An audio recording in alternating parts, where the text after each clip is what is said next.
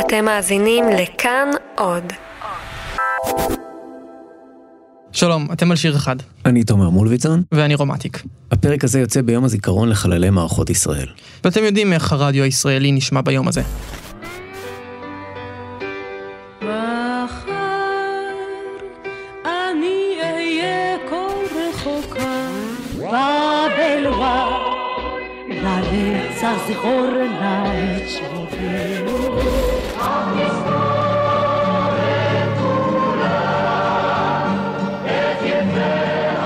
חווה אלברשטיין, להקת הנחל, יפה ארקוני, זה הקונסנסוס הישראלי בהתגלמותו. בטח כבר שמעתם מישהו אומר משהו כמו ביום הזיכרון תמיד יש את השירים הכי יפים. וזה מעניין, כי הרדיו הישראלי מאוד השתנה בשנים האחרונות ונפתח לצלילים שפעם לא הושמעו בו. ובכל זאת, ליום הזיכרון יש סאונד מאוד מסוים שנשאר שנים אותו דבר. הסוציולוג דני קפלן הגדיר את זה יפה וקרא לזה מוזיאון רדיופוני לארץ ישראל של פעם. ואפשר גם לקרוא לזה שירים של אשכנזים. אפשר להתווכח על ההגדרה הספציפית הזאת, אבל זה ברור שאין הרבה שירי שחול מזרחיים או ים תיכוניים. אולי היום יותר מפעם, אבל עדיין. אז היום בתוכנית אנחנו מספרים סיפור של שיר שכן הצליח במובן מסוים להרחיב את הגבולות. כתב והלחין אותו בוגר להקה צבאית ושר אותו בוגרת להקה צבאית. שניהם שרו שירי ארץ ישראל, אבל בהמשך הקריירה שלהם הלכו לכיוונים אחרים. ואת השיר הזה הם יצרו יחד עם אחד הזמרים הים תיכונים הבולטים של תחילת שנות ה-90. היום בשיר אחד, הסיפור של פרי גנך.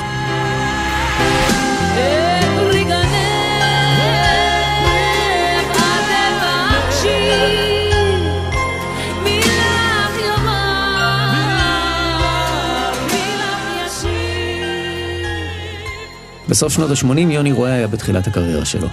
הוא כתב לאלי לוזון את איזו מדינה שהפך ללהיט הראשון של שניהם. בוקר אחד הוא ישב עם חבר בעיר שבה גדל, נתניה. ישבתי אצלו בבית הקפה, סמילנסקי, ואנחנו מדסקסים על החיים, מדברים, ילדים, משכנתה, אתה יודע, חיי יום-יום.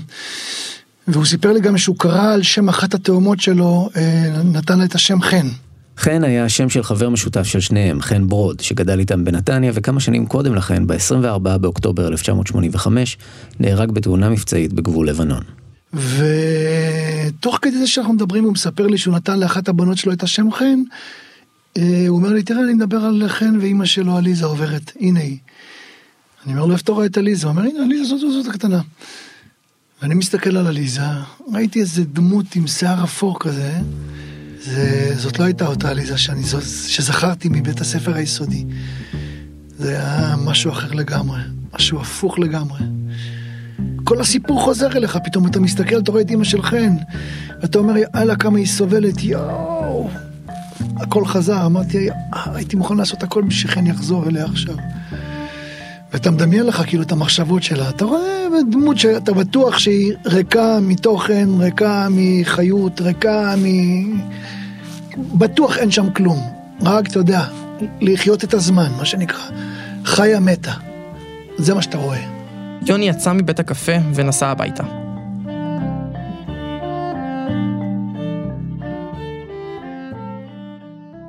ארבע שנים לפני כן, אליזה פאפו יצאה מהבית שלה לעבודה בקופת החולים. לא היה אוטובוס מהבית שלי בנתניה לעבודה. אז אני אהבתי ללכת ברגל. והלכתי ברגל וענדתי הגילים חדשים, ולבשתי חולצה חדשה, ואני לא יודעת, הרגשתי משהו מיוחד כאילו באותו יום. ואני מגיעה, פתאום מגיעה אליי, המזכירה של מנהל הרפואי, היא לא מסתכלת אליי, ואנחנו חברות, והיא אומרת לי, אליזה, המנהל רוצה שתעלי אליו. ואני הסתכלתי לצד הטלפון, אמרתי, הטלפון לא היה תפוס, מה פתאום? היא אף פעם לא יורדת לי, להגיד לי שהמנהל רוצה לדבר איתי. ואני עולה במדרגות, אף אחד 8, 7:50, אני 8 נגיד כבר. אף רופא לא עובר. אני נכנסת למזכירה, היא לא מסתכלת עליי, והיא אומרת לי, דוקטור אבידור מחכה לך. ואני יושבת מול דוקטור אבידור, ואני אומרת לו, איך אני יכולה לעזור לך? ואני מחייכת. והוא לא ידע מה לעשות. והוא התחיל לדבר שטויות. והתחיל להגיד, את יודעת, אנחנו בחיים צריכים לעזור אחד לשני, ואני אומרת לעצמי, מה קרה לו שהוא אומר דברים כאלה? הוא התחיל להתנדנד על הכיסא המסתובב, פתאום הוא אמר, את יודעת, אנחנו מדינה שנלחמים בה הרבה, ואני נדרכתי, אני זוכרת, אני נדרכתי, ואמרתי, מה קרה לחן שלי? תכף, לא נתתי לו אפילו להמשיך, כי הוא גם לא ידע מה להגיד. ואז אני אמרתי, תגידו לי, מה קרה? והוא אמר, תראי, הוא נהרג. אני לא בכיתי, אני רק אמרתי, איזה אסון קרה לי, לנו. ואני חזרתי על זה כמנטרה. איזה אסון קרה לי. קודם כל לא ידעתי מה לעשות. עזבתי אותם והלכתי, פשוט הלכתי. אף אחד אין במסדרון. ואני התחלתי לחפש שמישהו יתמוך בי, יש מדרגות. וירדתי לאט לאט במרקה שם, אף אחד איננו. הם לא ידעו איך להתמודד, מכיוון שחן היה בא לקחת אותי ביום שישי, עם השישי דן הגדול, כולם הכירו אותו, ופתאום כאן לשמוע דבר כזה. ואני עוברת, ואני יוצאת החוצה, ואני רואה...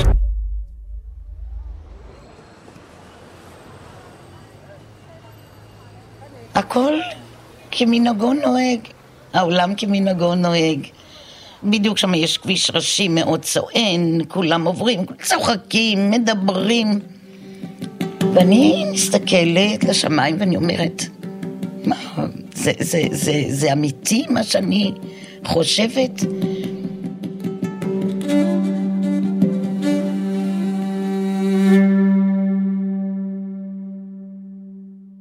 להנציח אדם מת בשיר זה דבר לא פשוט. איך אתה נותן תמונה מלאה של חיים שמורכבים מהרבה אירועים, חלק גדולים וחלק זניחים לגמרי.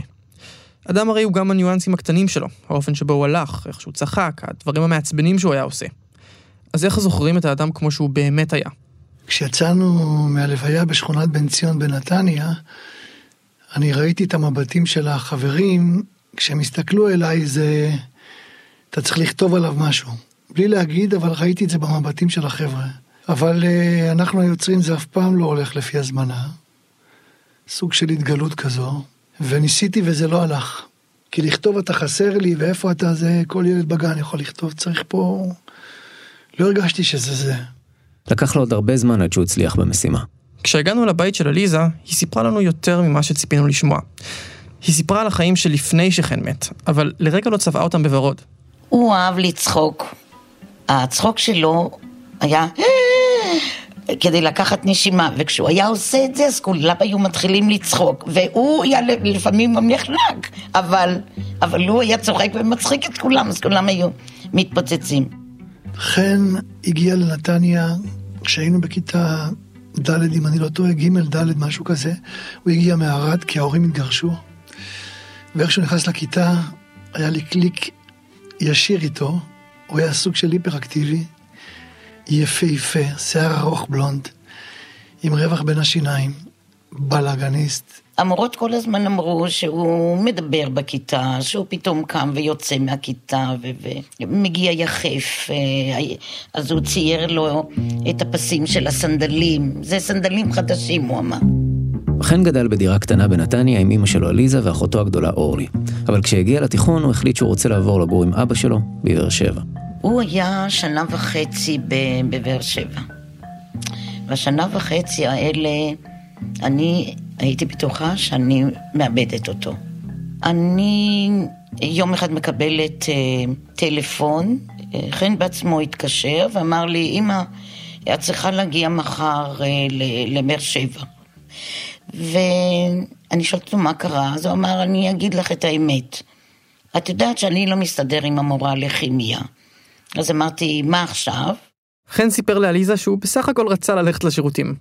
הוא אמר לה. קמתי, והתחלתי לצאת לכיוון הדלת. היא שואלת אותו, לאן אתה הולך? אז הוא אמר לשירותים. אז היא אמרה לו, אתה לא רוצה לשירותים. אז הוא אמר, בוודאי שאני רוצה לשירותים, אני רוצה לשירותים. היא חשבה שהוא סתם מחפש תירוץ לצאת מהכיתה. אז היא אמרה לו, אם אתה רוצה לשירותים, אז תעשה שם בפינה. אז הוא הלך והשתין בפינה. כמו שאתה שומע. ועכשיו, אליזה הייתה צריכה לנסוע לבאר שבע. אני ירדתי מהאוטובוס, אני הייתי די אומללה. אבל מה? משני עברי השביל, אולי כל הכיתה הייתה, ואמרו, אמא של חן הגיעה, אמא של חן הגיעה, אמא של חן הגיעה. אני הייתי בשוק, אני נשבעת לכם, אני לא ידעתי, והוא היה תלמיד חדש. הבנתי שמריצים אותו ממש. עמדו שם בשביל משני דדים, אני לא ראיתי דבר כזה.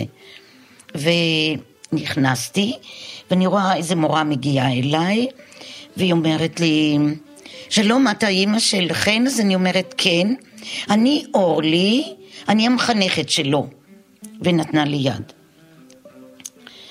אז היא אומרת, רק שתדעי לך שאני עם חן. ככה, אני עוד לא מכירה אותה. למרות התמיכה הנרחבת, חן הוא שם מהתיכון ל3 ימים, וחזר עם אמא שלו לנתניה. תראה, הוא עשה את זה דווקא, זה בטוח הרי. אבל אני מאוד הערכתי אותו. לא אמרתי לו את זה, אבל אני התגאיתי בזה. התגאיתי שאמרתי, וואלה, כי יש לו ביצים. כן, ממש. מי עושה את זה בכיתה, בחדרה יוד? מי עושה את זה? ואז הוא אמר שהוא חושב שהוא לא יחזור לבאר שבע, שהוא לא רוצה לחזור, ואני אמרתי שאני מאוד אשמח. אני חושבת שזה היה לו גם כן מין מבחן. זאת אומרת, צחוק, גם לצחוק יש סוף, והוא באמת השתנה לטובה. חן חזר לגור עם אמא שלו ואחותו. הוא לא למד באותו תיכון עם יוני, אבל הם המשיכו להתראות מדי פעם, בשבתות על החוף, או במסעדה שחן התחיל לעבוד בה, כטבח. אחר כך, כשסיימו תיכון, יוני התגייס ללהקת פיקוד גדנה, וחן הלך לגולני. ואני בחיים לא האמנתי שהוא יהיה קצין. הייתי בטוח שזה בן אדם של 3 חודשים כלא, כהיה סוג של בלגניסט. ובצבא הוא קיבל את התפנית, שם פתאום הוא הלך לגבעתי, גולני, קצין, וואלה, חן, שינוי מדהים. חן סיים קורס קצינים והלך להיות ממ"מ בגבעתי. הוא הוצב בגבול לבנון, ובלילה של ה-24 באוקטובר 1985 הוא היה בסיור בהר דוב. הם ראו רכב בלתי מזוהה, והמ"פ אמר שיפעילו פצצת תאורה, והפצצה לא נדלקה. הוא שאל את חן, אם אפשר, אם הוא יכול. אז הוא אמר כן, ואפילו, אמרו לי שאפילו חן נתבדח, ואמר, אתם לא יכולים, אנחנו נוכל. חן אמר לשני חיילים שלו להפעיל את הפצצה, אבל גם אז היא לא התפוצצה. ובינתיים הרכב הבלתי מזוהה מתקרב, והם לא ידעו מה לעשות. ואז חן לקח את הפצצה, הנוקר לא פגע איפה שהוא היה צריך לפגוע. אני חושבת שהוא נפגע בראש. כולם התחילו לצעוק. עכשיו, בגלל שחן היה גם תמיד מלא הומור, אז המ"פ חשב שהם צוחקים כולם. הם התחילו לצעוק הליקופטר ורופא. חן היה כבר שכוב על הארץ. הוא נהרג במקום. ואני רוצה להגיד לכם, עד היום עוברים כאן המון הליקופטרים, המון, זה אזור של צפון. כל פעם שעובר משם הנה הליקופטר, אני חושבת, אולי זה חן, כן. זהו. 4 שנים עברו מאז שחן נהרג. יוני הפסיק להגיע להזכרות, הוא לא היה יכול לסבול את המחשבה על חן בבית קברות. לכן הרבה זמן עבר מאז הפעם האחרונה שהוא נתקל באליזה. ואז הגיע אותו יום בקפה.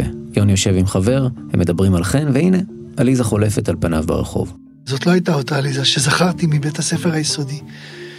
זה היה משהו אחר לגמרי, משהו הפוך לגמרי.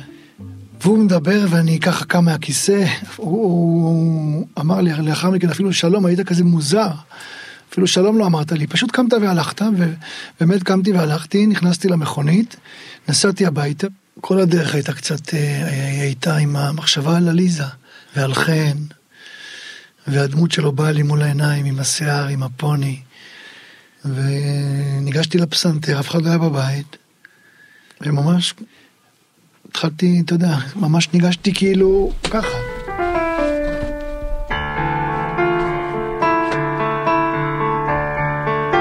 זה ממש ככה. ליל כוכבים, הסהר עלה. את שם יושבת, בוהה באפלה. באותו יום סגרתי את השיר, זה פרץ, זה ממש כתבתי שורה ועוד שורה ועוד שורה, ובאותו יום זה נגמר השיר, כמעט בוואן טייק אפשר להגיד, במכה אחת יצא השיר. את פרי גנך תבקשי מילך יומר. אחרי שיוני מסיים את השיר הוא מחליט לשמור אותו לאלבום הסולו הראשון שלו ומניח את השיר בצד. עד שהוא נתקל באביבה אבידן. שלום, אני אביבה אבידן. היא החלה דרכה בלהקה צבאית, וכשהשתחררה היא הופיעה בכל מיני הפקות, אבל בין לבין היא עשתה חלטורות. חתונות למשל. ובחתונות אתה שר את כל החומרים. שרתי סטיבי וונדר, שרתי יידיש, שרתי רוסית, שקהל יהיה מבסוט, שרתי שירי ארץ ישראל, ומזרחית לא שרתי. והיה חסר זמר מזרחי, ואמרתי למפיק שם, תן לי לנסות, אני יודעת לשיר מזרחית, אני יכולה לעשות את הסלסולים, אני באה מהמקום הזה. הדבר הביא היום צף למילואים, ומהמפעל שלחו צף של בידורים. באותו יום פשוט הכל השתנה. ב-1990 אביבה מגיעה לבן מוש הפקות, באולפנים המיתולוגיים של המוזיקה המזרחית. באותה תקופה יוני רואה עבד על הפקות באולפן. היא מגיעה עם להיט קסטות, יהיה בסדר שיר שהיא הפיקה באופן פרטי. סביב השיר הזה, יוני מתחיל להפיק לאביבה אלבום שלם. ועבדנו וחיפשנו חומרים, וממש כשעמדנו לסגור ולהדפיס את האלבום, אז המפיק של האלבום, בן מושפיק אביגדור, אמר שחסר לו שיר שקט. ואז יוני התחיל לנגן באולפן, היינו באולפן, והוא התחיל לנגן בפסנתר את הנעימה של פרי גנך. מי שהיה בעלי שמע את זה ואמר, וואו, זה נשמע נהדר, ואני אמרתי, מה זה השיר הזה? והוא אמר, לא, לא, את השיר הזה אני לא נותן. אמרתי להם, תקשיבו, יש לי שיר שקט, אבל אני מתנה הפעם. אמרו לי, מה זאת אומרת מתנה? אמרתי, זה שיר מאוד יקר לי, ואני יעדתי אותו בשבילי, כי ידעתי שבאיזשהו שלב אני אעשה לעצמי תקליט. אמרתי לו, תן לי את השיר, תן לי לנסות. אביבה, אני נותן לך צ'אנס, כמו שאומרים. נעשה את העיבוד, ניכנס לאולפן, אבל אם את לא גורמת לי לפקוט על הקונסולה, זה לא יהיה שלך. אני כבר מודיע לך מראש, שלא תגידי אחר כך למה וכמה. הוא פחד כנראה שהשיר ילך לעיבוד, כי השיר היה מאוד מאוד חשוב לו. אני אז הייתי אמא צעירה, ולקחתי את השיר והתחברתי לשיר, באמת מאוד כאב לי. ואז שכנעתי אותו. ואני זוכר שזה היה במוצ"ש, רחוב אחד העם 77, באולפנים של בן מוש, שעת ערב, אני ביקשתי להמעם את האורות, ואביבה התחילה לשיר. ליל כוכבים הסהר עלה, את שם יושבת בוהה באפלה. ואיך שהגיע הפזמון, את פרי גנך תבקשי מילך יומה.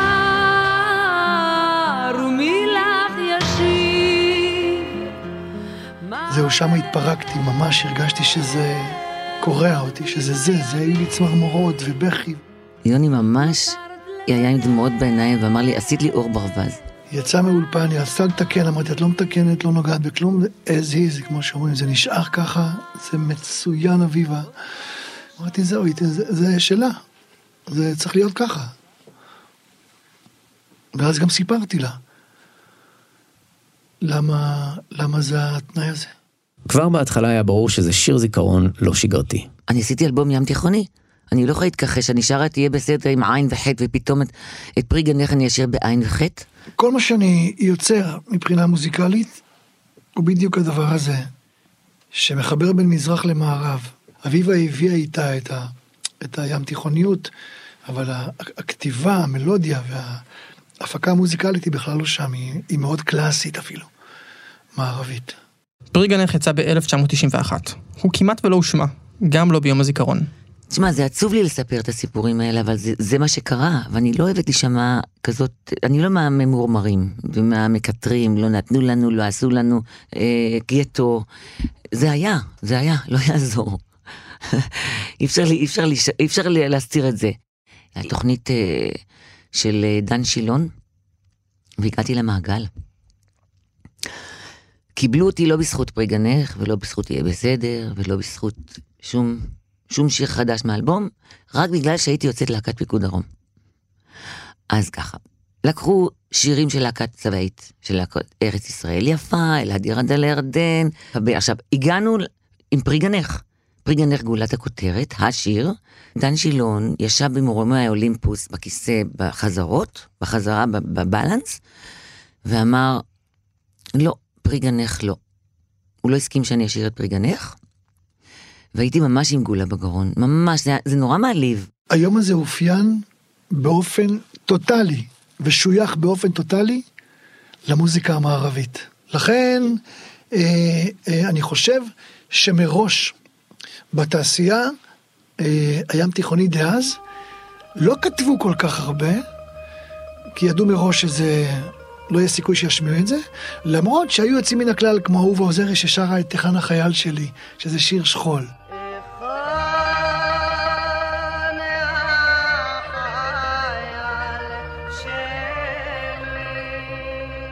והם לא הושמעו ביום הזיכרון, כי זה היה יום שהוא מאוד שוייך, אתה יודע, למחנה הקיבוצי, שם כאילו היו הלוחמים, במרכאות. אבל באותן שנים התחילה להתרחש מהפכת המוזיקה המזרחית.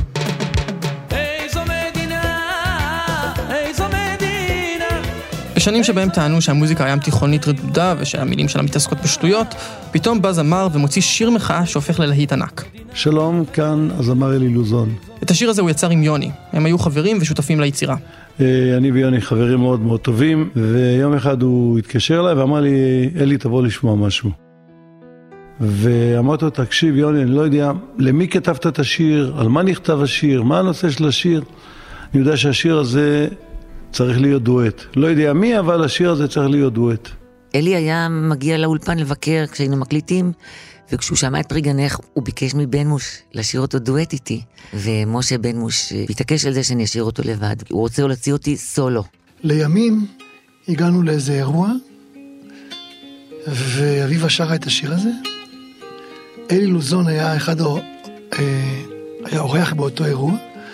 הוא לא יכל להתאפק, בלי שהוא בכלל מבקש מאביבה הרשות, באמצע השיר, לפני הפזמון הראשון, הוא הלך, לקח לה את המיקרופון מהיד, בפה מינור, שזה גבוה מאוד לגבר.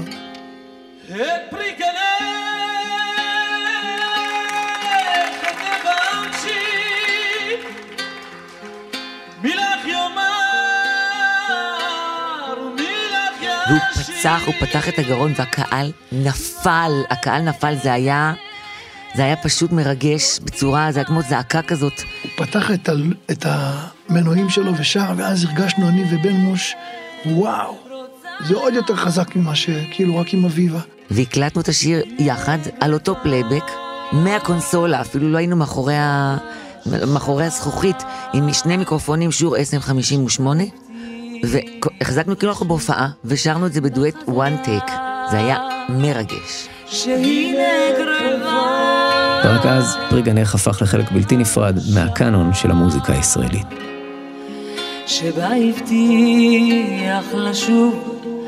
השיר נוגן בלי הפסקה, גם בבית של אליזה פאפו, שבינתיים שינתה את השם שלה לאליזה חן פאפו.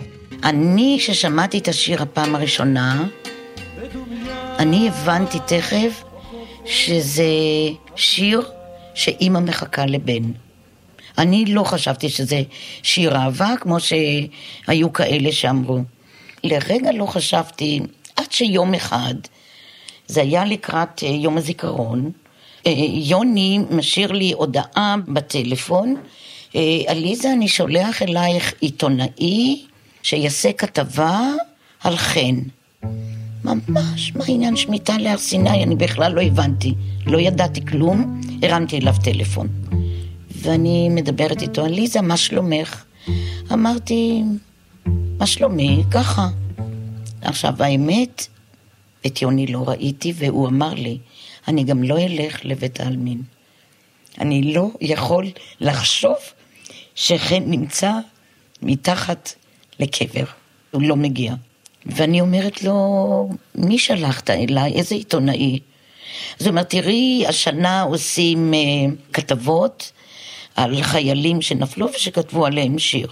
אז אמרתי, אבל על חן לא עשו שיר, אין לו שיר. את לא יודעת שפרי גנך אני כתבתי? אמרתי, לא. אמרתי, תקריא לי את המילים, והוא התחיל להקריא את המילים. והיא אמרה לי, תגיד לי את המילים, תגיד לי את המילים בטלפון, יוני, תגיד לי את המילים. ואני מקריא לה את הטקסט, ואני שומע בכי, זה אני, זה עליי, אמרתי לה, זה עלייך, אליזה, כן, זה עלייך. את שם יושבת, בוהה באפלה. חן נהרג חודשיים לפני היום הולדת שלו של 22. ואני הרגשתי שאני צריכה את כל החבר'ה שלו. והחלטתי שאנחנו ניפגש ביום הולדת שלו, ב-22 לדצמבר. אנחנו הגענו הנה עד גיל 50 שהוא היה צריך להיות. אנחנו סחבנו את 30 שנה. כאן, גם פה היה. וכולם הגיעו כבר עם הילדים שלהם הקטנים, התינוקות היו באים, הם הניקו אותם אפילו, את הבנות, השקפתי אותם על סמיכות, כולם הגיעו, אני הרגשתי שאני צריכה אותם, והם הרגישו שהם צריכים אותי. אני זוכרת שבשנים הראשונות גם נסענו, יוני ואני, וביצענו את השיר. וואו, אני מתרגשת שאני מספרת את זה. וזה היה יום כאן, זה היה יום של חן, יום הולדת של חן, ולא לבכי, לצחוקים, כי אפשר גם אחרת, כי אפשר, אמא יכולה גם להתנהג אחרת, אני לא עושה את עצמי, אני אומרת לקום מחר בבוקר עם שיר חדש בלב, ממש, תרתי משמע. עם יד על הלב, שני שירים שלי מהרפרטואר שלי הייתי מעדיף למחוק, שלא היו קיימים מבחינתי בכלל. האחד זה איזו מדינה, שלצערי הרב כבר 30 שנה אקטואלי ואקטואלי יותר, וזה אומר שחרה פה, ופרי גנך. שני שירים שכאילו המציאות כפתה אותם עליי, בגלל מצב גרוע. ובכל זאת, השיר הזה הפך לאחד השירים הכי מצליחים של יוני, קלאסיקה אמיתית. אז הוא שר את השיר שוב ושוב ושוב. אין מצב שאני שר את השיר ואני לא רואה אותו מולי, אין, אין. ושהשארתי אותו פה. זה הכי חשוב, שהוא נשאר פה. את מרגישה את עצמך, את מזהה את עצמך בתוך השיר? את מרגישה שהוא עלייך? לא, לא, ממש לא. אני חושבת שזה כל אימא. אני חושבת שכל אימא מרגישה כמוני. כל אימא מחכה, כל אימא דואגת, כל אימא חוששת. בוודאי. לא, זה לא רק אני.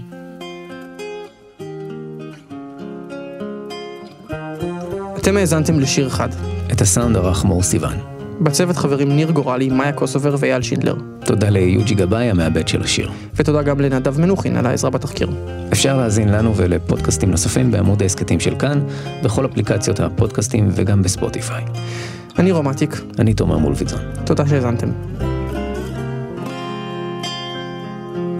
ליל כוכבים עשר עליו את שם יושבת, בוהה באפלה. שעה חולפת יום ושנה, ואת עדיין לא מחכה. שעה חולפת יום ושנה, הודך עובדת שבויה באמונה את פרי גנך תבקשי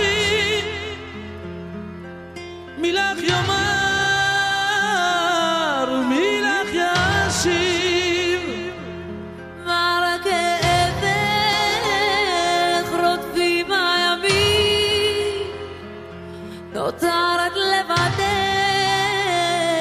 רוצה להאמין שהנה קרבה אותה השעה שבה הבטיח לשוב בחזרה שהנה קרבה אותה השעה שבה הבטיח לשוב בחזרה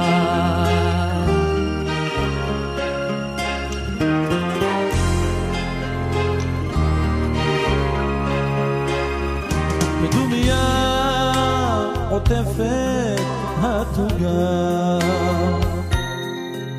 ובליבך נותרה המשאלה שעה חולפת יום ושנה ואת עדיין לא ממתינה שעה חולפת יום ושנה עוד איך זוכרת ולא מאמינה את רגנך את מבקשי מילך יאמר ומילך ישיב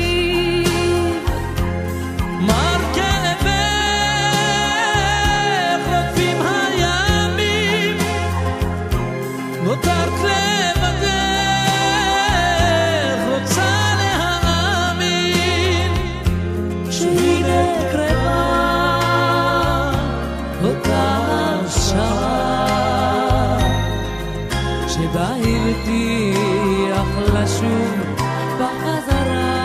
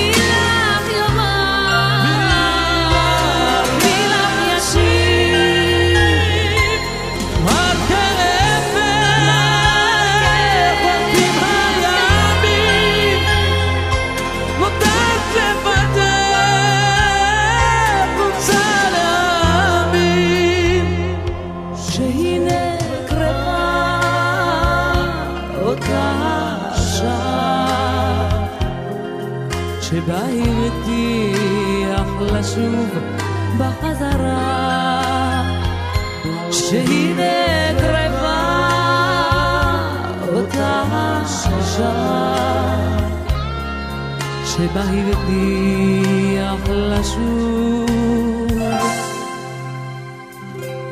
ולא שב